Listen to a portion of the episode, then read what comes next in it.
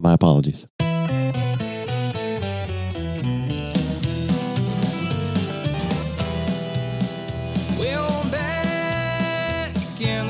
I was waiting, Scott, to see if you were going to say anything else. No, it's like old times. I'm speaking over the intro again. Yeah, welcome back to another episode of True Crime on Easy Street, the Barbie edition. How about that? Based on what you're wearing, it is definitely the Barbie edition. I have on the brightest pink shirt, and which is weird because Pinkest pink shirt. my wardrobe is usually black on black. Right. I have a lot of black clothing. Yeah, doing that later in life goth thing that you do. Apparently so. Yeah. But the, I have a very bright pink shirt on today. I had one about the same color on yesterday to go see Barbie, but I'm the same way. I'm my whole closet's black, and then so that pink shirt stood out. Yeah. well. And Mine does too. I can easily find it. I'll bet it didn't stand out so much at the movie theater. Probably not. No, and walking Yesterday. like through the mall, like the, uh, this lady at a store was like, "Y'all going to the movie?" Right. I. We were like, Apparently, that's the thing now. If you go see the Barbie movie, you must wear pink. most of the people in our theater right. were in some form of pink. You pink. must wear pink. Consider that a public service announcement. yes, yes. From your friends here at True Crime on Easy Mm-hmm. Street. My name is Kelly Turner, and I'm not a doctor. Scott Wright, mediocre journalist. Katie Givens, not a lawyer.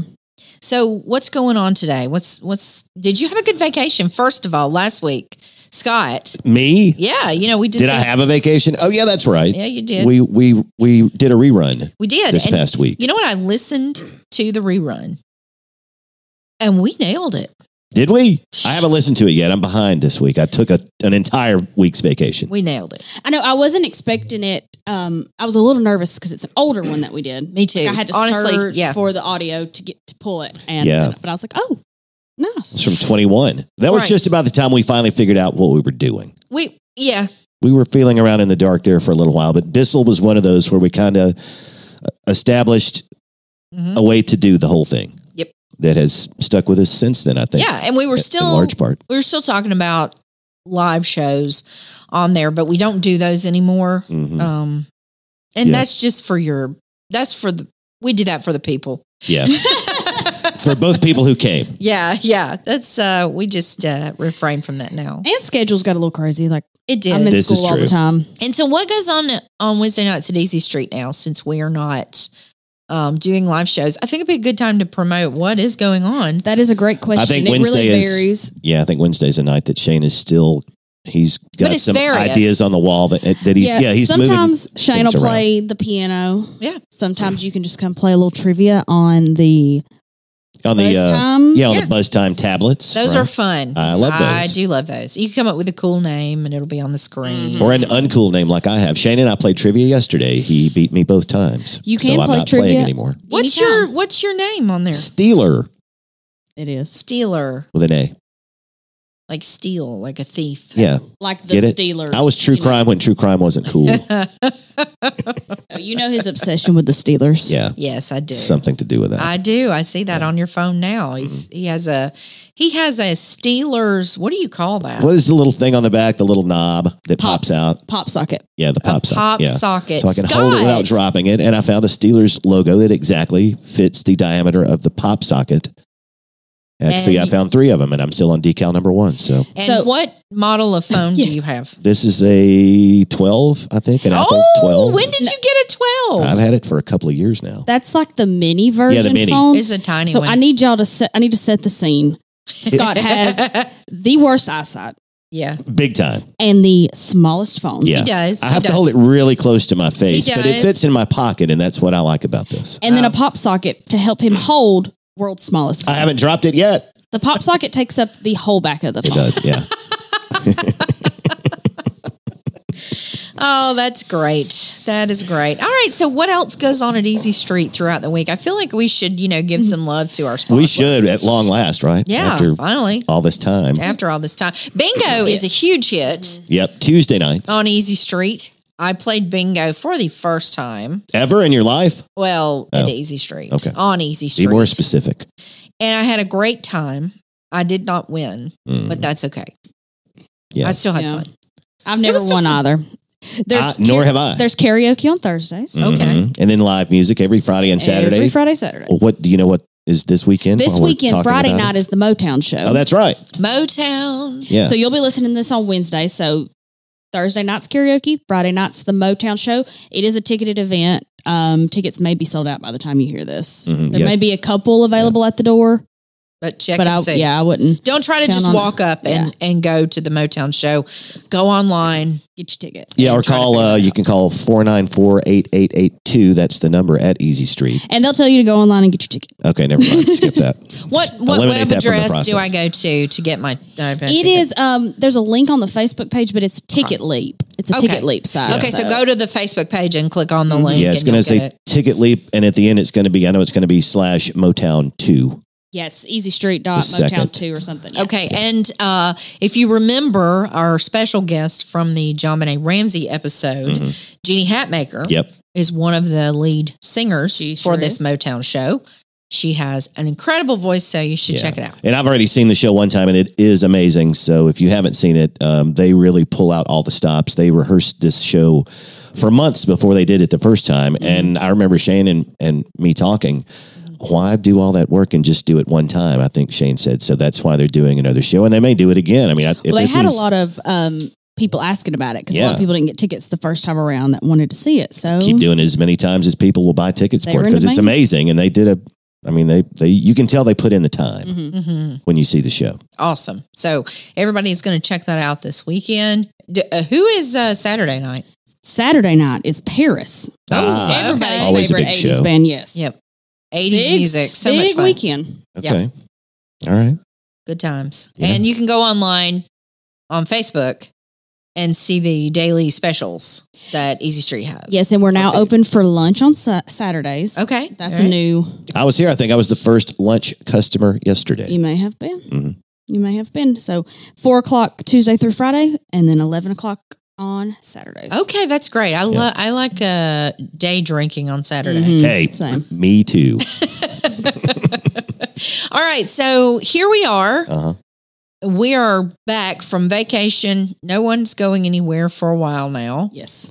What are we talking about today? You guys ever seen the movie Catch Me If You Can?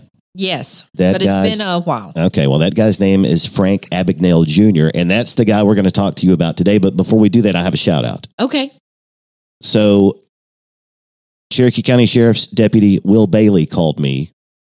He's a fan of the show. No Will Bailey.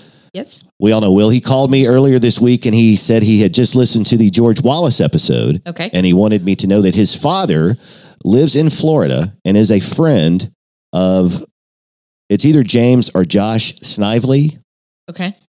and those are the sons of Cornelia Snively Wallace who was George Wallace's second wife if you remember when we told you about after he was shot a woman in a yellow dress flung her body on top of him Mhm. that was Cornelia Snively Wallace Oh, okay. and so right. Will's father lives beside her son. one of them. Yeah, that- one of the sons. I that forget you which can't one. Get the name right. I didn't want to call him again and admit that I wasn't listening close enough the first time. And now I've told everybody. Mediocre.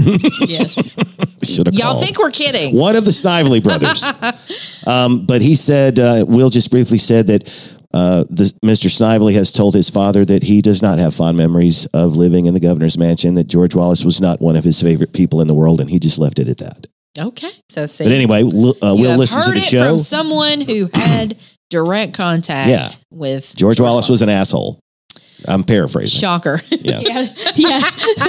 Color me shocked. yeah. Yeah. All right, one more question before we get started. I'm curious about this because we're going to talk about a teenager who got himself into a lot of trouble. So I'm curious, as much as you guys want to go into it, what's the most trouble you ever got into as a teenager, Kelly? Hmm. Katie, you be thinking over there. I, I, I- I know. Mm. Okay. Gosh, she already- Should have started. Go ahead, Katie. Go ahead, Katie. Yeah. Yeah, go ahead. If it's that good. If it jumped right to your brain. I, I'll just paraphrase Go and ahead. say that I was at a large party my senior year of high school that the police had to show up at, Okay. Oh, and it was no good for anybody. I oh, understand. Oh, no. All right. That's So it, that's a pretty it was typical a- teenager yeah, story. A very traumatizing event for me. In, Certainly. in my brain. Yeah. I had never gotten any trouble. right. Kelly? I don't know. I don't remember. Not really getting into anything. Big I mean, I was- trouble. I was late for curfew 10 minutes once. I didn't get into trouble. I trouble mean, I in high didn't school. Yeah, I really know, I never do. got Yeah. yeah, same. I, I, The first time I nothing ever got drunk, I was on my senior trip. So I didn't get into a lot of trouble Yeah, I didn't. as a um, teenager. let me just say this: I was not perfect because you know my dad listens to this. I was not perfect. Um, when I was not perfect, I was pretty good at hiding it. Okay. uh, but I never got into big trouble, and I never really did anything that was like you know worth getting. Never got big into trouble. anything that you couldn't bury under a rock. Is that what you're telling me? Absolutely. Okay. Yeah. Yeah, me either, I guess. Well, this guy that we're going to talk about today, he got into a lot more trouble as a teenager than any of the three of us, as all three of us put together did. Probably have in our whole lives, all added together. Probably. I don't know. There was that one time. Never mind. That's not what we're here to talk about today. It's not the confessions show, is yeah. it? Not, no, let's don't do that. Oh, quickly, because I promised somebody that I would do this. I did see Oppenheimer Okay. Uh, this weekend. It's amazing. It's three hours long. So go to the bathroom before you sit down. But it's going to be nominated for a lot of awards, and it's uh, going to win probably every award that it's nominated for. Now you texted us about that movie. yeah, What Uh-huh. name did I you first say? Prometheus. Oh yeah, because I was like, what That's the title of the book about Oppenheimer. It's. American. Prometheus. It took me a little while to figure that out too. We were thinking that was quite the jump for Yeah. you to say Prometheus. Prometheus, and then we we were going, what? And you're like, no, never mind, Oppenheimer. Yeah. What? Yeah, that was the title of the book. But that makes sense. That Yeah. that's a that, that at least is a sensible leap. At least I looked that up. I had someone try to mansplain to me the premise of the movie, and I was like, Oh. "I've been to a history class. I don't. I don't need you. I, like, sure, I'd like to see the movie, but I don't need you to tell me who Oppenheimer was. Wait, it wasn't me, was it? Nope. Okay, because I was afraid that it might have been, and here's why: because when I got back from the movies and I told Shane, who I saw in the restaurant where I had just come from, he had no idea what I was talking about or that this movie even existed. and I think there's a lot of really good actors in the movie. Yes, Right? Mhm. very many. Uh, Okay. Emily Blunt's in it. Uh, Matt Damon is in it. Um, Gary Oldman has a brief Okay. appearance in the film as President Harry Truman. Yeah, it's a really good film. Yeah, Okay. Florence Pugh. Mhm. um, yes, Uh, Cillian. Uh, uh, Cillian Murphy is the Yeah, lead actor who you may know him from Peaky Blinders on Yes. Netflix. Okay. He will win the Oscar for for best actor. okay. awesome. He did a fantastic. so we got we've got homework. We need to go see this movie. yes. Do we need to see it on the big screen? Is it worth the big screen, or can we wait say, and I may stream have it? to wait. Uh, Because you know that's a big deal. It it costs a lot to go to the movies. I don't. I don't really remember a lot of scenes where I felt like You needed the big screen. I had to have the big screen for I it. gotcha. I mean, the sequence where the the explosions take place, Mhm. uh, they're handled in a very art artful way. Okay. So you don't need the explosion itself to convey what is happening. What is happening. I'll just. I, I don't want to spoil anything. yeah, yeah. My whole thing is just so long. yeah. Three hours Like is I- a long time. If I go to the movies, I have to have a frozen Coke. Mhm. So at some point, I've. Understood. I mean, about two I hours in, it. I've got to pee. Yeah. I was able to not move out of my Oh. chair for three hours, God. but I moved immediately when the credits you know, rolled. Back in the day, I went to see Dances with Wolves, and it three was hours. three hours, Yeah. and, and there was an intermission. hmm That's that. dates Not a bad. I, I kind of wish there bit. had been an intermission. You they know, gave five you minutes. literally a 15 minute intermission Yeah. to go to the restroom, get get something, some popcorn, whatever, and get back in your seat. All those old Start movies did. I remember Yeah. Ben Hur in the '60s with Charlton Heston. It had uh, it had an intermission. Titanic. Titan did did it? Mm-hmm. Mhm. It's been so long since I've seen Titanic, but yeah, that's over three hours. I think you should do that. yeah, Anyway, let's bring back the intermission. could have sold some. T-shirts in You the heard lobby. it here first. Yeah, yep. Yeah. You guys ready? I think Let so. Are you? I am ready. Mark Twain said once that it is easier to fool people than to convince them that they have been fooled. That is brilliant.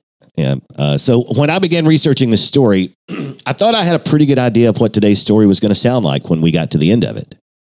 And if you've read Frank Abagnale's 1980 book titled Catch Me If You Can, or if you've seen the 2002 Steven Spielberg movie, those two, they pretty much run parallel to each other. There are a few differences in the film for uh, artistic sake and, and for purposes of moving the story along, but they're both pretty similar. Um, in a speech that he gave in 1994, Frank Abagnale summarized his life in a speech that began this way. When I was 16, I successfully impersonated an airline pilot for two years.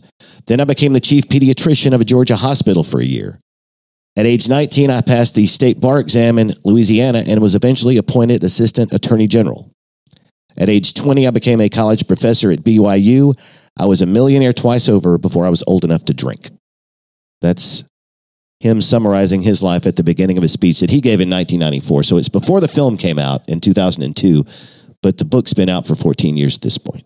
The only thing, well, the, There's a glimpse of the mind of the guy that we're going to talk about today. it's hard. You, I, I ping pong back and forth between thinking, "Wow, that's impressive," and "Oh my gosh, you, you idiot!" Yeah, yikes, that's horrible. What a terrible person you, You are. You impersonate a pediatrician? Yeah, that's the worst one. I mean, are oh, you an kidding? airline pilot too, Yeah. of course. Yeah, Are you kidding me? I know. That, that's dangerous. sounds dangerous to me. Anyways, I'll shut up. No, no, I'm, that, please. Um, I don't want to be the Karen. No, today your job is to be the Karen. All right, let's do it. Run with it, pink shirt. so, in a, Okay, pop socket. there's a uh, there's an interview that Abagnale gives with the Australian version of 60 Minutes in the year 2019. He's attempting to sell another book that has come out at the time, and he said he was asked about kind of what you just talked about. How could you get away with this? What didn't your conscience get the better of you? And in, in the interview, he says, yes, eventually. My conscience did get the better of me. He said, I don't think that I would have ever have done those things if I had been older and wiser and wouldn't have just had that kid's imagination that I could do or be whatever I wanted. Because he was 16 when he started impersonating an airline pilot. Who are his parents? They were not the most helicopter like parents. We That was a that was a Karen question, wasn't Yeah. it? I'm doing. I'm into this role now. You know, I saw a quote the other day, or it might have been a TikTok. I can't remember now.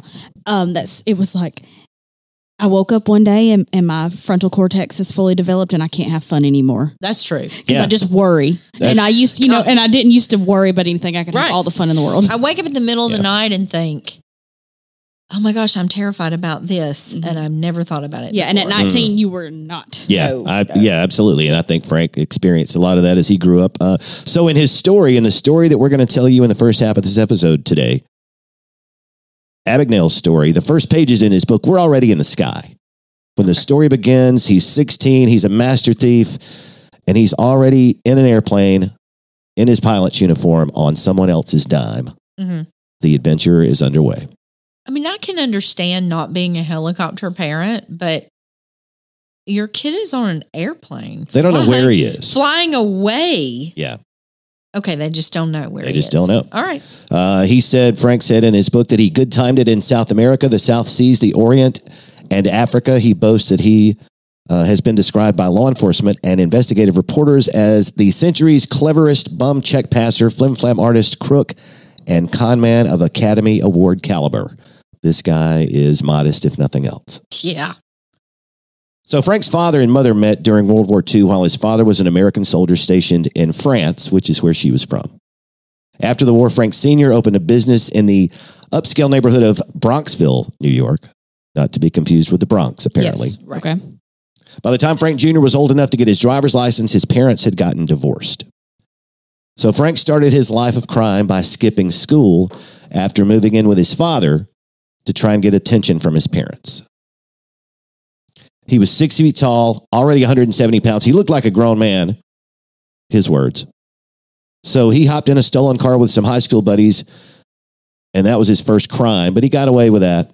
Dad got everybody, their dads got everybody off back then. You know how the juvenile system was. We've talked about this. For the first offense, if you're a juvenile, the judge will turn you over to your parents and say, don't ever come back. They'll dress you down and, Right. you know, yeah. I'd like to know how much of a grown man he looked like because I had a six foot tall, 16 year old living in my house. He doesn't look like a grown Right? man. Yeah. Like, mm-hmm. and I know all of his friends too. Like, I'm like, no, these are children.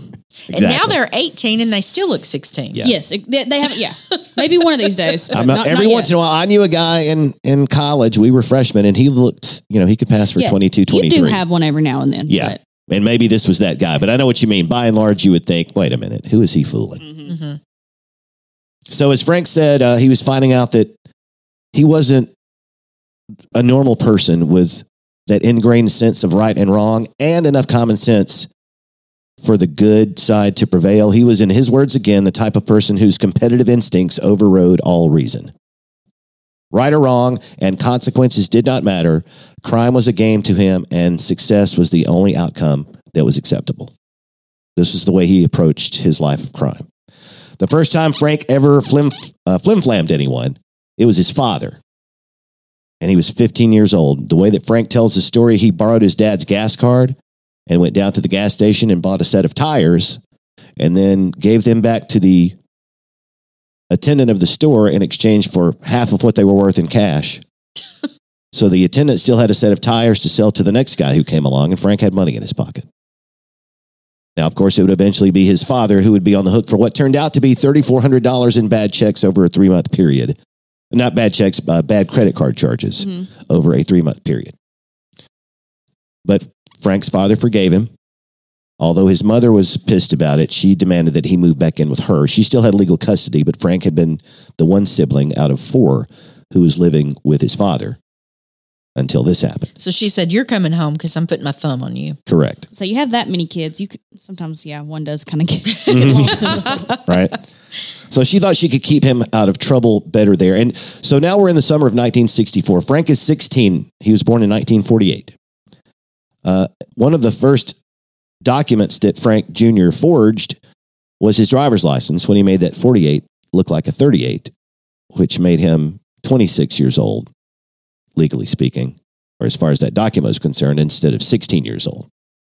And like I said, all of this took place in 1964. It was the year that the uh, Civil Rights Act was signed. The first ever Beatles performance on the Ed Sullivan Show was in 1964. Muhammad Ali was still Muhammad Ali for a few more months when he beat Sonny Liston to become the heavyweight champion in 64. The World's Fair was held in Queens. Jack Ruby was found guilty in Dallas of shooting and killing Lee Harvey Oswald on live television. 1,000 students marched through Times Square in what came to be known as the first ever major student demonstra- uh, demonstration against the Vietnam War. And speaking of Vietnam, uh, Johnson was sending troops to Vietnam for the first time in bulk. It was the first time that there had been more than 20,000 American troops stationed in Vietnam, and that number would get up to half a million before it was all over with. But that was the first big escalation of Vietnam in 64. Mary Poppins was number one at the box office. And like I said, Lyndon Johnson, uh, he ran for president that year and defeated Barry Goldwater in November to win his first term. So that's when we are. That's 64 when all this is happening. Okay. So Frank has to move back home with his mother, and he doesn't like that for very long. So he runs off to New York City, where he figures he can disappear with his checkbook and his stolen credit card and make his own way, at least for some amount of time, until he figures out what to do next. Yeah, and and that credit card trail, it's not as fast as it is present day. No, nothing's digital back then. Everything's paper, so it's got to be mailed to the bank and then to the uh, to the Federal Reserve in that district of the country. And, And when you there's a lot of ways. a credit card, it still had to go in that handheld machine that, rolled across. Yeah. I was and just about to ask that. that Yeah. that you know very archaic. Yeah, it, so it took Machine, some time, yeah. and that's one reason what Frank Abagnale did in the '60s and '70s could never be accomplished today Right. because of that, because of the lack of, uh, because we weren't a digital world yet. You charge my credit card, it pops up on my phone Exactly. in three seconds. Yeah. That didn't happen yet.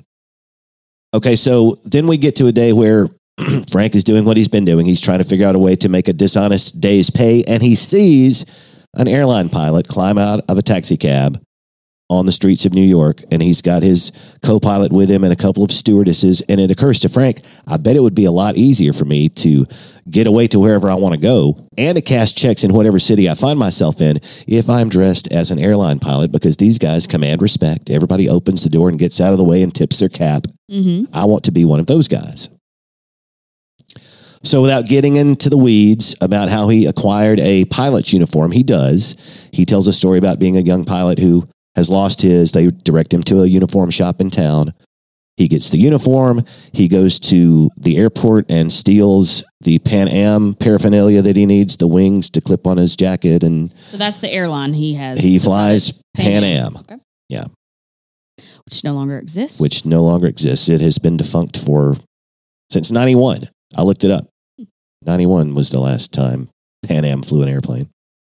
But this is the 60s, and they were the biggest, baddest airline in the world back then. And he never flew on Pan Am. What, what you could do was you could deadhead. If you were an airline pilot and you told the person at the ticket counter that you're a, you're a pilot and I need to get to Denver right away, Well, all the airlines had an agreement where other pilots could jump into the extra seat in the cockpit, a little fold out temporary seat, and they would fly you for free to that destination as long as it was for work, as long as you had to be there to catch a flight to Mhm. fly your plane somewhere else. And Frank figured this out. And so that's how he So he wasn't flying. perpetrated this scam. He was no, and he would never fly on his own airline, and that was one of the reasons. He first of all he didn't want to get into a conversation with another Pan Am pilot. Right. Yeah. and that's gonna first be of all, awkward. it's not his airline Yeah, because he's not even an Right. but uh, he would never be asked to take not- over because right. he's not a, an employee. Insurance purposes, you know, Yeah. you're never going to ask him to do anything. right. But he did learn a lot of the lingo sitting in these cockpits, and you know, that's his favorite story to tell. Soon, Frank would make fake uh, fake ID cards. He would eventually make uh, phony payroll checks using among among other things the decals from model kits he would get from toy stores that had the Pan Am logo on them. So he would cut off the little logo and slap it on his ID instead of building the model airplane. And Hmm. apparently that worked at the time. According to Frank, he spent five years using this scam to fly all around the world. He hung over $2 million in phony paper checks, completely getting away with it at hotels, airlines, airports, you name it. Now, Frank always said that he never robbed or flim flammed individuals, mom and pop stores. It was always the big corporate guys with the insurance because he didn't, he wasn't that kind of person. Hang on to that. Frank eventually had a close call while in his pilot's uniform. Barely escaped from the authorities. Somebody figured out that he wasn't who he was supposed to be. But before he could get into any trouble, he'd gotten out of it. Somebody, the wrong person at the police office, believed his ID and said, Yeah, this is ridiculous. You can go. So before the FBI ever got involved, he'd already gotten away once. But now Frank is a little iffy about continuing the ruse with the pilot's uniform. So he moves to Atlanta. He lied on the application for his apartment. He's got plenty of money now with all these scams he's been pulling. So he's going to take a year off, move into this singles apartment complex in the Atlanta area. But on the application, he wrote down that he is a medical doctor, thinking it doesn't matter what he is because he's just going to live in his apartment on somebody else's money for a year. Mhm. Well, that one comes back to bite him shortly because it turns out that one of his neighbors is a doctor, also a pediatrician, wants Frank to come and visit the new, the new hospital that's just opening down the street. Long story short, Frank ends up working there for a year as a pediatrician resident in the ER. But he's been told you don't ever have to do anything. You don't have a license to operate in this city, but or in this state. But the administrator is saying, I've got to have somebody who is officially a medical doctor so we can open the hospital. All you have to do is just hang out and be the doctor. I've got interns running around. They're going to do all the work for you. But I need a doctor on staff. You're my guy. So he, he does it for a year and makes a bunch of money not doing anything. You can see scenes in the film where he's trying not to vomit because he really has a, a weak stomach when it comes to blood. Yeah, he's not a doctor, Not a doctor. just like Kelly. yeah. So, I mean, you know what I'm talking about. You must do this all the time. Exactly. Um, so Frank faked out seven interns, 40 nurses, a dozen members of the support staff. And what he did was, and he admitted it in the book, he pretended to be just a buffoon when it came to the medical field itself. Like maybe he just backed his way through medical school and he was really more of an administrative guy than a medical practitioner. Anyway, he got away with it, Frank says, for almost a year. But just about the time his lease expired, he started to feel like the heat was on him. Somebody had figured out that maybe he wasn't who he said he was supposed to be. So Frank hit the road again. This time, he moved to Louisiana. Another long story short, he bumps into somebody who knows somebody who's a lawyer. And Frank says he can't resist the temptation to tell them that he is a lawyer as well, even though, of course, he is not. If this guy tries to pass himself off as a mediocre journalist later in this story, we will have Three the whole three. triumvirate. I wish I could just tell some lies and go, not really tell some lies. I wish I could just be like, oh, I am a lawyer. Give it a shot. It worked for this guy. Just going to school three days a week. Um, so what Frank decided that he would do, since he'd already created a fake pilot's license and a fake FAA license, he figured, ah, how hard could it be to fake transcripts from, I don't know, let's say Harvard Law School? And so we did that. yeah. Harvard. I mean, he couldn't even just pick, you know. No. I know. The ego wouldn't let him pick I, I think that was it. Exactly. so uh, uh with that hurdle cleared, the 18 year old high school dropout on his third try passed the Louisiana State Bar and was eventually appointed an assistant district attorney for the state of Louisiana. Now, the state of Louisiana, mm-hmm. when they found this out, that's in the second half of did today's episode. Did they change their test? Well, no, but it turns out they didn't have to. okay. Well, Yeah. That's what I'm saying. You know, Louisiana, this is a random state to pick to want to be a lawyer because Mhm. their legal system's weird. Yeah, it's it's it's not it's It's got its own like like some like I think you have to go to an extra year of law school in Louisiana. could be. So is it okay? So because some things are a little bit different in Louisiana than Mhm. other places. They they don't have counties; they have parishes, Right. Yeah, they've got something weird with their legal Yeah. system. And so also the legal Mhm. system. Is there is there something weird with their medical system too, or Well, he was medical system. in Medi- Georgia. medical's well that was in Atlanta. Georgia, but I'm talking about just, just Oh, for yeah. my sake in Louisiana. Yeah, I don't it know. I don't know. Different. I don't Maybe know. so. So they actually have more requirements. Me over here talking. to- I've been to Louisiana like once in my and life. he's able, but he's able to, with them having even more requirements, he's able to pass this bar. On his third try. On his- after two weeks of studying. Yeah. So, Katie, it can't be that hard. So, study for a couple of weeks when it comes to bar time for you, and you should be just fine. yeah, yeah, that's what they recommend. Yeah. So, Frank was content with this ruse, he said, until he saw a newspaper ad for a summer sociology professor at the University of Utah. At which point, Frank decided that he would make himself a fake uh, set of transcripts and a diploma from Columbia University in New York City and hand himself a sociology degree. Okay. So Frank taught the class. He explained by simply staying one chapter ahead of his students in the textbook. That's all you really got to do. That's what he said. Then- So, Then you get some smart ass student who comes in with all the material read. Yeah. Mr. Abagnale, I don't think that's correct. Mm-hmm. Yeah, maybe that's what happened because eventually on the West Coast, Frank diverted his, uh, he, he reverted to the Pan Am paycheck scheme. Oh, So he he's back in the uniform, cashing the checks. Uh, Frank wrote in the book that no 49er ever struck it richer in the hills of California than I did. Again, this modest young fellow. mm-hmm. So he's hiding thousands and thousands of dollars in safe deposit boxes at various banks along the West Coast as he cashes these checks, just in case he has to make a run for it. He doesn't want to get caught with all his money in one bag, so he's stashing it at banks around the area. Frank says that it was during this time that he really became an expert about the checks and what all of the numbers on the bottom of checks meant and routing numbers and Federal Reserve branches. And there's a brief explanation in the, film, but there's a way to make sure that if you write a check in California, that it has to go to the Federal Reserve all the way across the country in New York before it is discovered to be a bogus check.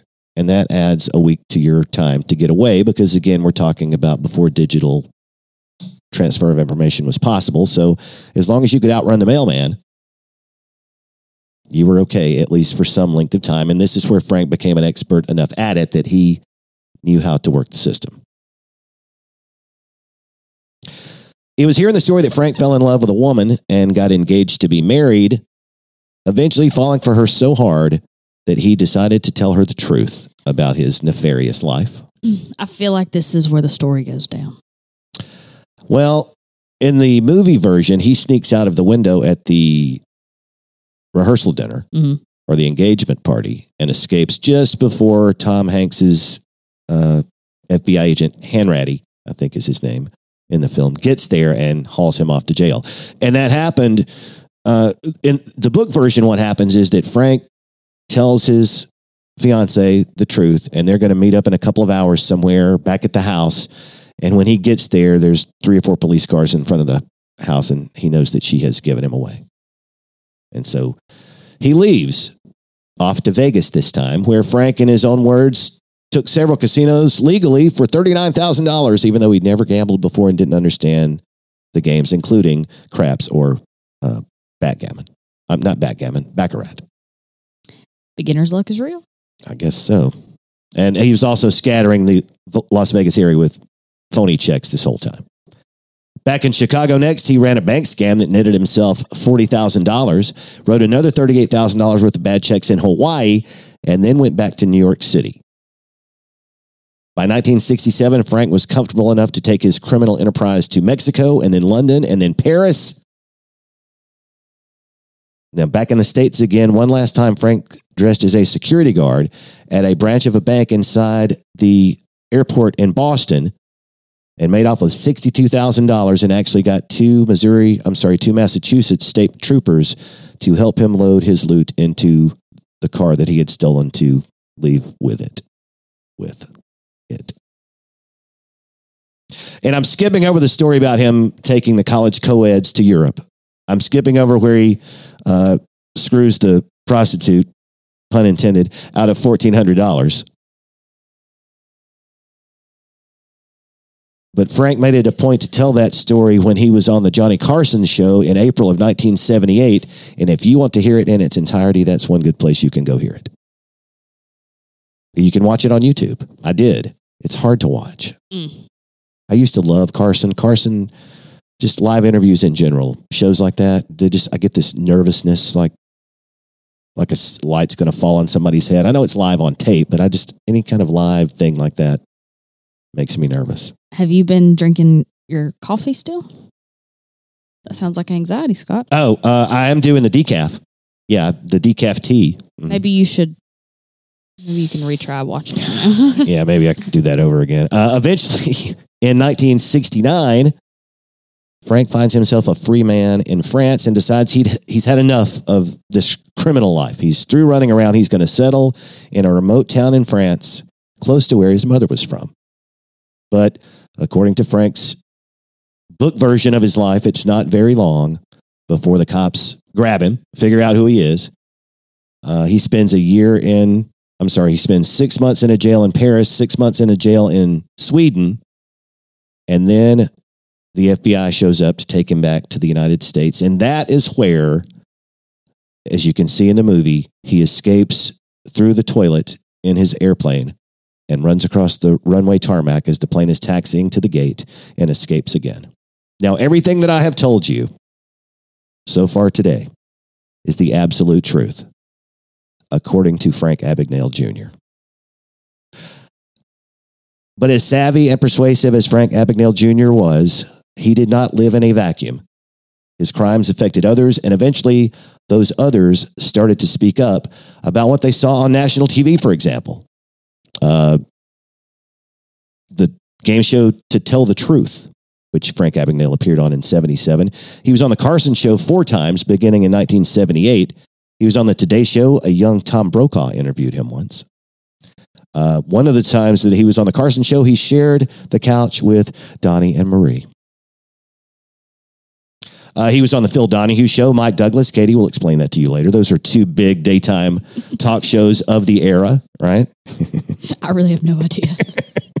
I'm going to do that to her once every single time from now on until the end of time. Uh, by 1980, Frank Abagnale had a best selling book that was out telling this larger than life, ridiculous story again.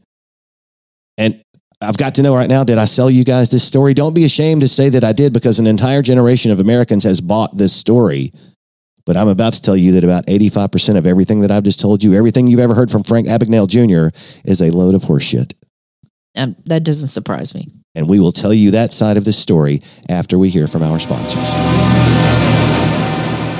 Today's episode is brought to you in part by A&W Outdoor Services. You know, they're located right here in Cherokee County, and I called Alan myself just a few weeks ago, and he and his crew came out to my house, pressure washed the whole thing. It looks brand new. Well, as brand new as my house can possibly look after 25 years. But all I did was call Alan at 256 706 7964.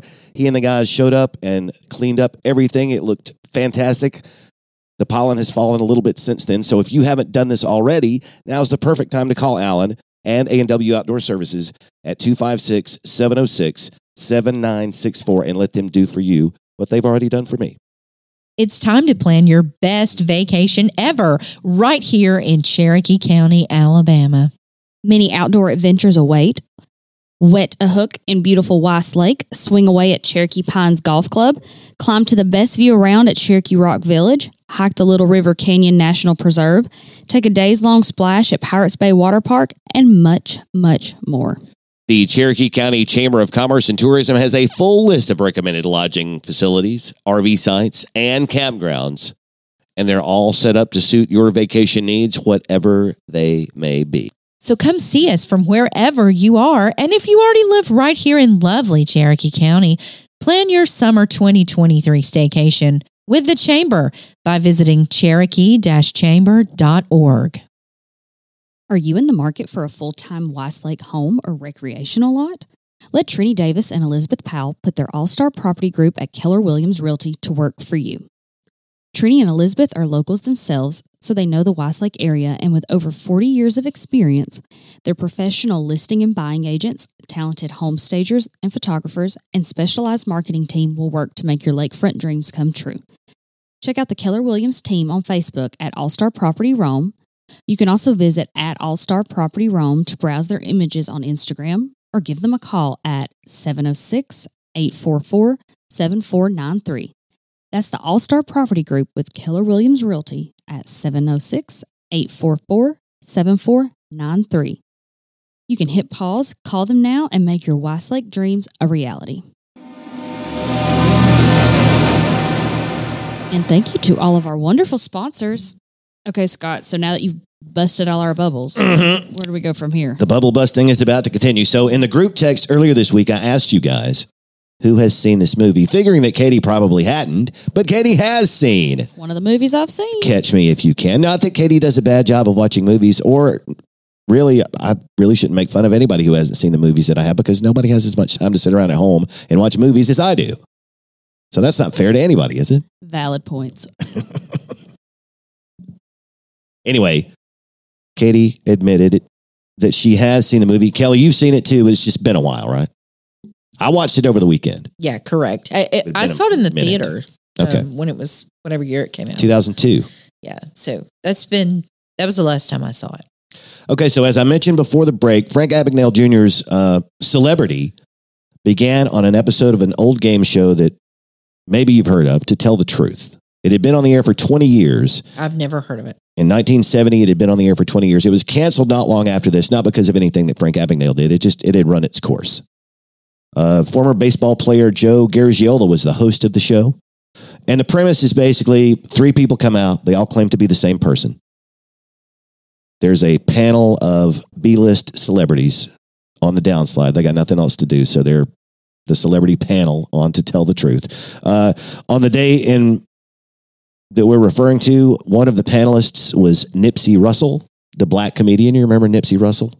He was on Laugh-In and Carol Burnett, some other shows. And then there were two guys, uh, the other two people I didn't recognize, and I've got their names in my notes somewhere, but two celebrities on their way out who had nothing else going on that day. So they listened to these three people all try to convince them that they are Frank Abagnale Jr. And at the end of the show, Frank has fooled all three of them. He wins the $500 prize, the first time in his life his life of crime has ever gotten him honest gains. 500 bucks in his pocket for fooling the panel. And that's when everything sort of changes for Frank. He's already converted his life of crime into a security consulting business. He's already giving speeches to chambers of commerce and he's telling his wild cockamamie story that is growing every time he tells it. He's getting better and better at telling and packaging and convincing people that this story is true. He's a con man, remember? So this is what he does. By 1978, he has been asked to come on the Johnny Carson show for the first of at least four times.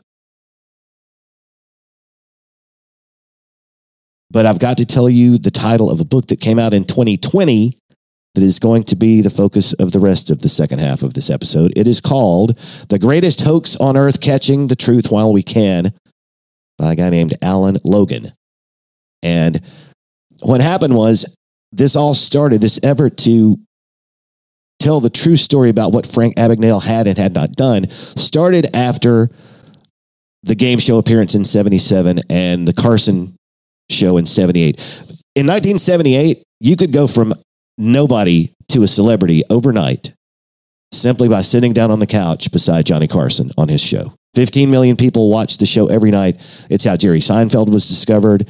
Uh, Steven Wright, uh, Robert Schimmel, a lot of comedians, especially from the 80s and 90s, got their start. If if if Jerry or if, if Johnny let you on the show, you became a celebrity overnight, and that's what happened to Abagnale. So that's how he ended up on the Today Show and the Phil Donahue Show and the Mike Douglas Show. And it's eventually two years later how this same story that he's been telling since 1977, this version of his life, is that's why it's so similar to the to the movie because that's what becomes the book in 1980, and then that's basically what they used to get the screenplay jump started. Mhm. You know, 12 years later. But now, according to Alan Logan in his book, perhaps Abagnale's best con job was the story that he'd been selling. That story was the con because most of it wasn't true. According to Logan, in The Greatest Hoax on Earth, Frank's check writing scheme, while dressed as an airline pilot, actually only took place on 10 verifiable occasions all over a three month period and not to the tune of $2.5 million. It was for $1,488. A little different. Two versions of the same story, a little bit far apart on the facts. And that's just the first example of many to come when it comes to Frank Abagnale's version of the facts because they don't match up with what the media reports, they don't match up with law enforcement records, academic institutions, or the public at large. So perhaps a different Mark Twain quote is more appropriate than the one from earlier. How about this? A lie can travel halfway around the world before the truth gets its shoes on. That is a great saying. That It's- really is. It's so relevant Yeah. always Always. and very relevant uh, here in Alabama. Mhm. Yes. Here For sure. recently, for Yeah. sure. Mm. Oh, yeah. That's right. Just look at the local Alabama news. Mm-hmm. I think, Yeah. I You know what we're gone talking about. Yeah. Yeah. And whether you believe Frank's version of these facts or Alan Logan's version of the facts, one fact is indisputable. Certainly, it was a different time in the sky in this country because back in the 60s and 70s, air travel was still glamorous, Right. luxurious, alluring. And now it's just a pain in the ass. It's I just don't enjoy flying. flying used to be part of the vacation. no. Mhm. Now it's not. The vacation doesn't stop until you walk out of that fucking airport, Exactly. wherever you're going.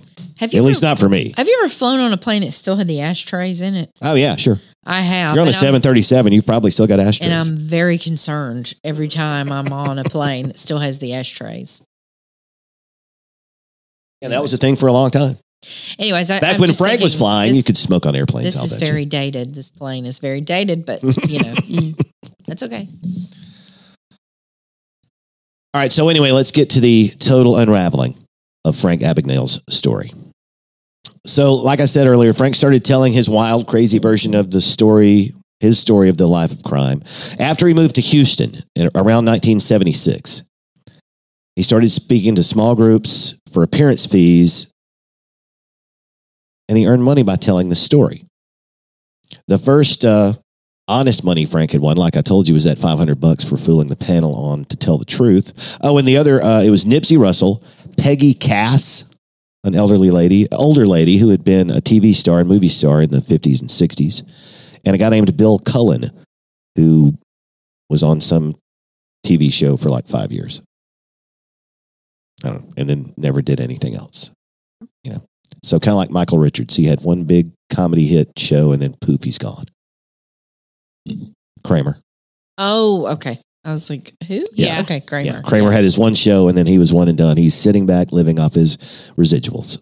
If Yeah. he's getting them, sure he's I mean, doing that's what fine. the SAG-AFTRA strikes Right, about yeah. right now. I don't think the Seinfeld crew got shortchanged on the residuals back in the day. I know Jerry didn't.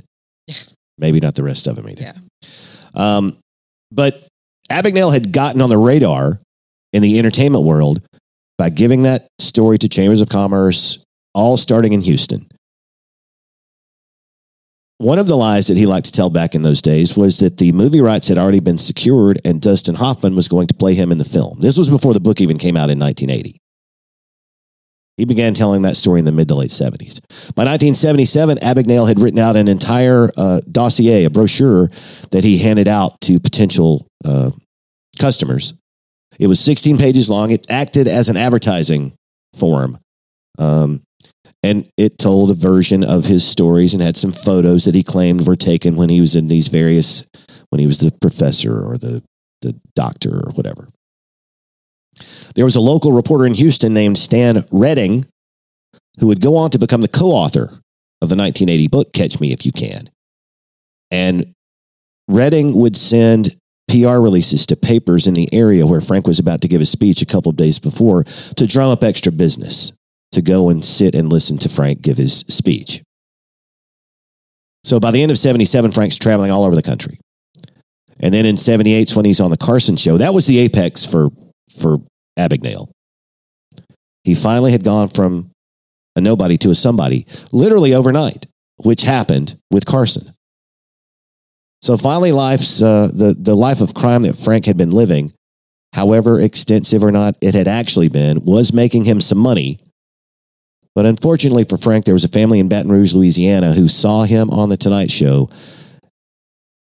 and knew who he was, knew who he had been all along, and figured that he probably hadn't changed.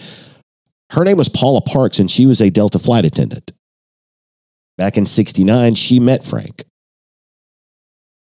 Frank ended up stalking her, finding out her work schedule, and standing in an airport in Charlotte or Miami or Houston. When she would get off the plane, he would be standing there waiting on her, pretending it was a coincidence. But she figured out later that he had used his airline contacts to figure out her work schedule. That's creepy. Yeah, nope. For one extended period while she was away, she didn't live with her parents, but she would come home and visit with her parents. He had met her parents on one visit before she realized what a creep he was. So while she's flying around the country doing her job, he goes back to Baton Rouge, reintroduces himself to her parents, and the next time she hears from Frank, he is staying with her parents, sleeping in her bedroom. No. That's next Oh, and dating her, uh, dating an old friend from high school. That's that's next level. Why was he so obsessed with her? He just was. He was Did he ever His say- version of the story is that he fell in love, right? And had to sneak out when the girl, when he gave up the story to the girl and she turned him into the FBI. The facts are this. He Oh, was so never they engaged. were never engaged. No. She never even dated the guy. Gosh. wow. His version and the real version, as Yeah. discovered by not mediocre journalists. That is quite Very different. different. Yeah. Oh my God. very goodness. different. And it turns out too that Frank, while uh, he was in the embrace of the Parks family, the parents anyway, they couldn't understand why their daughter didn't like him. Oh, he's honey, he's such a terrific guy. Come home and hang out with us. We're all about to go to dinner. Frank's taking us out to dinner as a way to show us his thanks. Guess whose money Frank was paying for that dinner with? Mr. Parks's money. He was he had lifted the checkbook out of the drawer and pulled a couple of checks off the back and cashed them. And so he was paying for he was showing his appreciation for their hospitality with more of their hospitality. Yeah. What a little shit. What a little shit. How old is he at this time? He is uh 21. Hmm. Yeah, born in 48. Yeah, 21 years old, 69. So remember I told you guys the story that Frank told about the Massachusetts state troopers helping him steal the money. He told that story on the Carson show on one of his first two visits and there was a reporter in San Francisco named Stephen Hall who said bullshit. I'll bet I can I bet I can confirm or deny that story really quickly. Mm. And so he made a few phone calls. That had never happened. There wasn't even a bank branch in the airport. Two days later, Stephen Hall's uh, headline story, uh, the, the headline of his story read Johnny Carson gets conned. Mm. Um, Abagnale had made up the entire story. Frank's story about being a pediatric resident at a hospital in Georgia, impossible. The hospital had never heard of an alias of the alias that Frank claimed that he used. I think it was Conrad, doesn't matter. And besides, at the time of Frank's claims, the hospital didn't even have resident physicians on the staff. The AG's office in Louisiana did not hire Frank or whatever name he used and did not offer the bar exam three times in the time span that Frank claimed that he had taken it. Say it's usually only offered twice a year. Every six months, he would it would take him 13 months to have taken it three times, and he claimed to have only been in the office for a year, practicing law with his law degree, with his state bar examination hmm most of the time. So that's So- bullshit. So I didn't even think he- about that at the time. What is Yeah. he doing during all this time? He's in jail. Frank's in jail this whole time. That he's claiming to do Yes. all of these things. Almost the entirety of the time from 1964 until 1973. There's a timeline I'll show you that you can pull up and look at. Most of this time, most of this 10 year period, Frank is incarcerated Where? in New York, For what? bouncing checks. So he just has a lot of time on his hands and he just makes up this story to Correct. publish a book. Yeah, there are there are little bits and pieces. He did uh, make some. He did get a pilot's uniform. There's no confirmation that he ever actually flew deadhead on one single flight, much less for uh, three million miles all around the world, which is like that's like 80 trips around the globe. But how is he getting to these airports when she is is he's flying somehow Well, because there's he's stalking this lady? One of the periods when he is not in jail. Mhm. There's a one year period. He's in between. He's gotten out on his first batch of of, of jail time. Okay. And before he goes back to jail again is this period when he is harassing the Parks family in Baton Rouge. The facts are that it is during this time that he is in Baton Rouge harassing the Parks family that he is arrested again for some of the other things that he's been doing. And then he goes back to jail for two or three years. Okay, so he he is out and in fact was stalking her. There was So a time. her yeah, that- story yes, is true. Yes, that's right. Okay. But he wasn't out for long.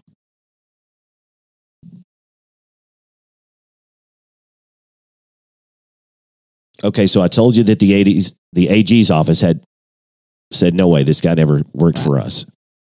Uh, airlines like Pan Am and Delta denied having ever been taken for the millions that Frank claimed. And Frank was always, anytime he was confronted with these alternate realities, he would say, oh, well, of course they're not going to say anything. They're embarrassed. Wouldn't tell you that I stole all that money from them. Right. So the story about what a con man Frank Abagnale Jr. was really was it was beginning to affect his business, and his business was the security consulting and the speaking engagements, telling his story. So if all of a sudden his story is a bunch of bullshit, I'm out of business. He didn't want, so he started canceling shows. Anytime he he eventually stopped doing college campuses altogether, and that was a very lucrative business in the 60s and 70s for public speakers. So he stopped doing campus gigs altogether because it was on a college campus where the first sniffs about the actual facts of his case had started. Oh, and I told you he was never the uh, college professor, right? And one of the promotional photos that's in that dossier, that 16 page document that he hands out to potential customers, there's a picture of him sitting at a desk somewhere supposedly while he's at BYU in 1969, and there's a can of Mr. Pibb sitting on the desk beside him. And Mr. Pibb didn't exist until 1972. Somebody figured that out. The devil's in the details. Yep. Uh, and there was another claim that Frank had escaped from the heavily secured federal prison in Atlanta, which never happened. Mhm. And so, largely after all of this blew over, there were no consequences for Frank. He went right back to doing what he was doing. Uh, by 1979, Frank is speaking nationwide again, billing himself as the Skyway Man in his promotional literature and advertising. Uh, in his new spiel, and remember, he knows the book's coming out in 1980. Now, what he tells people, Frank does, is that he never robbed anybody except reputable big businesses with insurance so that he wouldn't have to worry about his conscience wouldn't let him steal from mom and dad, right? Mhm. We already know about the Parks family. He's such a liar. And I just Googled this guy. He looks like a big toe. Yeah. Look at his look at his yeah. look at his pilot's picture. Like look at the look at that. I mean, Yeah. you mean he doesn't look like uh, He looks a like big the- toe. he looks like a the- big toe. He looks like the wrestler who always loses. Like the the sacred you're gonna throw you to Ric Flair this week or He looks nothing like Leo. I'll just say that. Yeah, that's the truth. I was about to say or Dustin Hoffman. or Dustin Hoffman. I was about to say, how did he look out and get played by Leonardo DiCaprio? It's because Spielberg, Spielberg. loves Leo. Spielberg and Who Hanks. doesn't love Leo? Yeah. exactly like I mean, Edie. I don't know a man who wouldn't want to be. Well, he was by the Leo. he was the young and Leo was young enough then that he could pass for the teenager part Yeah, of he the story Very anyway. Yeah. Yeah. Okay, so like I said, Frank's had to change his spiel. Now he uh, he never stole from the little man. He claims that he works uh, on occasion with the FBI as a consultant. He drops names. He drops uh, uh, the New York Times and uh, other government organizations to lend himself credibility and clout where it really does not exist. None of it's true. So when Frank is on Phil Donahue and Michael Douglas, Mike Douglas, he is promoting this new version of his story in anticipation of the book coming out because he wants the book to sell. He doesn't want to come off as a as a heel because nobody wants to root for the bad guy. You want to feel like the guy, the the protagonist of your book is not a bad guy. So he's had to re-kajigger his story to help sell books. Mhm. Oh, and one of the other things that he does to help him sell books, and here's our Alabama connection that I almost forgot about. When the book came out, his business really took off, and it took off so much that he had to hire somebody to be his full time booking agent. And that guy's name was Mark Zinder, Z I N D E R. And he was a graduate student at the University of South Alabama in Mobile. Okay. Alabama tie. How about that? As close as I could get. Actually, I've got one more at the end if we have time. Okay. Um, but anyway, so Mark Zinder, he was a guy who already worked for USA, South Alabama. That's what we call USA here in Alabama. I mean, we call it USA. Uh, he was already the person who was in charge of booking speakers to come to the campus to entertain or inform the students. So when he stumbled across Abagnale, still in his capacity at USA, he pitched himself as a possible full time employee, which Frank eventually agreed to. Although uh, there were a few times when Frank didn't pay him what he was supposed to or forgot about an agreement that they had made about a bonus. I'm just shocked. I know. So eventually, Mark Zinder is doing all of Frank's bookings. Uh, he often even traveled with him uh, to speaking engagements and saw him in the company of college co-eds at odd hours, unlikely locations, and suspicious circumstances. And eventually, sometime in 1979 or 80, Zinder would learn finally that Frank had been married since 1976, but he didn't let that stop him from hanging out with the co-eds when he went on these speaking engagements. Gross. Yeah. Zinder said that after the book came out, Frank was livid that on the back, on the dust jacket, there included a short biography of him in which he was identified as married. And so Frank went out and got decals with the price of the book on them and slapped them over that portion of the book so that the college co-eds wouldn't find out that he was married. wow. Also gross. How old is he at this time? Abagnale, Yeah. uh, he was This born in going on. 48, so he's 30, early 30s. It's not, he's not, but it's just, it's just, he's, he's a terrible person. I, I don't think you'd get any pushback from anybody in this room on that. Ugh. And along the way, uh, among the other things that Frank did, like I said, he, he tried to screw uh, Zinder out of a portion of his salary, a promised performance bonus, and possibly his fiance. Oh. By the late 1990s, Frank was making $15,000 per speaking engagement. Remember, this is still before the book has come out. His new career takes off after the book in 80. I'm sorry, the movie. The movie doesn't come out until 2002. So he's halfway between the book and the movie, and he's doing really well financially. So a lot of the 2002 film Catch Me If You Can in reality is uh, Frank's stint as a fake airline pilot didn't last nearly as long as the as the movie and the book play out. Like I said, it was a few months. It was fourteen hundred and those events didn't actually happen until after he got back from prison in Europe. He spent uh, several months in a French prison, several months in a Swedish prison, and that is kind of where uh, the book. I'm sorry, the movie begins. So we see uh, Hanratty, Tom Hanks's character, escorting Frank, played by Leo DiCaprio, into a jet. He's going to bring him back to the U.S. He's being extradited to the United States. And that is the scene where he jumps into the men's room. And because he's a pilot, right, he knows how to take the toilet apart. And he climbs under the toilet down into the fuselage. And as the plane is taxiing across the runway after landing, he jumps down on the landing gear and runs across the runway and escapes. Mm. And so the truth, the actual truth, The truth is that's impossible. did not come out until after the movie, right? Some of it did after the book, some of it did before the book. Okay. But there's never been enough of a blowback from the truth. It's been so much time now that he's just like the he's an elder statesman. He's a he's a spokesman for AARP today. What? Yeah. That's wild. He has he has spoken uh, at Google's version of TED Talks in the last few years. What does he talk about? Uh, security issues, digital the digital age of security. Even though he has no firsthand knowledge of any of that because he he was just making checks with airplane decals on them when he was a criminal. But just one little funny story about how we know this didn't happen. When when the movie came out in 02 in that opening scene where he escapes through the fuselage and down in through the landing gear, well, pilots started to go, wait a minute, that's a 707 or a DC 8 or whatever it was supposed to be at the time. It was impossible to get from there to there in that airplane.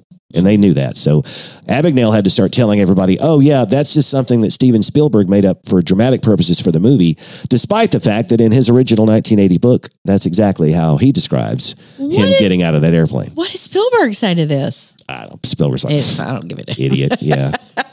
yeah, he's already cashing them checks. Yeah, he's I already mean, got we've his made money. money. off you. Bye Yeah. bye. Yeah. Yeah, I think that movie, it was one of the biggest movies of 2002. I think it paid for itself uh, in just a couple of weeks and made a bunch of money worldwide. I mean, Tom Hanks and DiCaprio and It was a really good movie. Yeah, it was not and, bad. and Leo, he's got this reputation for playing these kinds of folks. Like he's played this guy who's played the Wolf of Wall Street. yeah. You know? Shutter Island. another Yeah. Strange bird. Yeah. Just, Good for him. yeah. Um, after the book came out, Abagnale was forced to admit the story about how the escape from the plane was reconfigured. One of the people that he blamed for that in the book now is the guy who helped him write it, Stan Redding. He's been dead for 15 years. Convenient. So blame it on that guy. Uh, Frank was sentenced to 10 years in prison in 1971, but he was out of prison by 1974. That was for his second batch of, that was for the 10 checks that we know about that he tried to cash while he was in a pilot's uniform. Uh, and we, we're not even going to tell you about the one summer that he spent in Houston hiding out as a counselor at a kid's summer camp to keep the authorities away from him. And by, uh, by the way, while he was there, he used the camp director's credit card to put gas in his vehicle, among other thieving acts. Still, somehow, between 1974, when Frank got out of prison, and 1977, when the story begins with To Tell the Truth and all this rise to, to fame, Frank turned his life around. He had stopped hiding in the shadows, and now he was seeking the spotlight. He opened a security consulting business. Somehow, he ended up on the TV shows, the game show, Carson, despite the enduring basic falsehood of everything that he was saying. He's literally creating problems and then saying his security company can solve them. That's- Is that what he does? Yeah.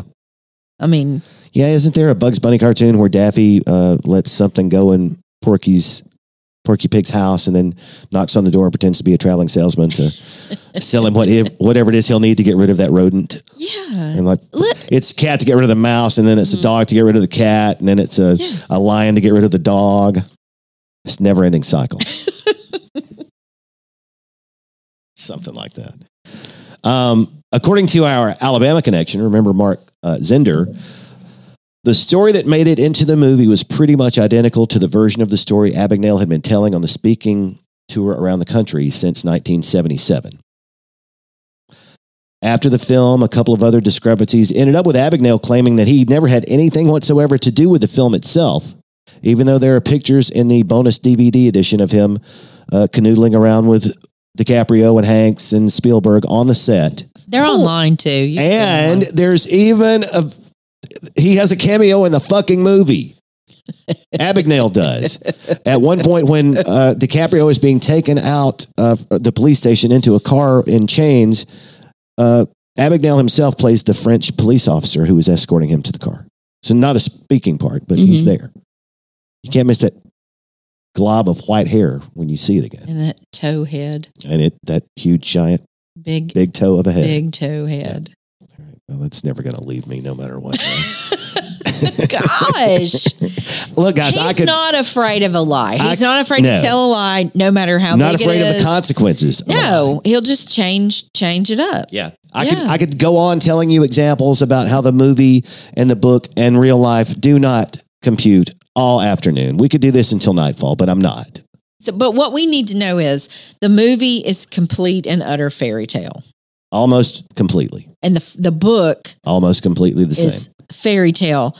The book Yeah. that is factual came out in 2020. Correct. Okay. Yeah. And what's it called again? I'm scrolling back up now. Okay, sorry. No, it's all right. It's uh the greatest hoax on earth. I'm not there yet, but that sounds right. The greatest hoax on earth catching truth while we can by Alan C. Logan. Okay, that's everybody's homework. Yeah. Let's read that. Pretty interesting. Uh, one last thing, and we will uh, close up shop today. If I can find it again, since you made me scroll, now I'm Mhm. completely lost. Somebody It's make fun of my tiny Google Docs. phone. It's that tiny phone. So, okay. So after the movie came out in 02, there ends up being a Broadway musical about this. Okay. Catch Me If You Can is the title of the Broadway musical, which brings us to our second and final Alabama connection of today's episode. An actor named Norbert Leo Butz is a Missouri native who got his bachelor, I'm sorry, got his master's of fine arts from the University of Alabama in Tuscaloosa and won the Tony Award for Best Actor in a Musical for his portrayal of Frank Abagnale in the Broadway version of this story. Well, good for All him. right. he is one of only two actors in the history of Broadway to have won the Best Actor in a Musical award twice. Good for him. He's he's very talented. Did you guys ever see Bloodline on Netflix? Mm-mm. I saw an so- episode or two. Key of it. West thing. Yeah. Butz was in that. And he is now uh, one of the co-stars of the new Justified series that's available on FX and Hulu. If you're into Raylan Givens and Yeah. federal marshals, uh, he's he he has a role in that film as well. Okay. You'll recognize him. Anyway, guys, that's the truth or not about Frank Abagnale. Who the hell knows at this point? I'm totally confused, but that's Oh what I came up with today. I can't believe he's a spokesman for the AARP. I don't think the AARP can I can't anymore. I can't believe that people would get him to be a spokesman. Like you're going to speak on behalf of us because everything you say is a lie. Yeah. I So that's really I don't really know how odd to me. anybody can justify doing that, but I guess there's just so many versions of the same story told that the truth gets lost in with the fiction. And People love the good story yeah, more than he the figured truth. out a way to make a living off of one good story. Oh wow.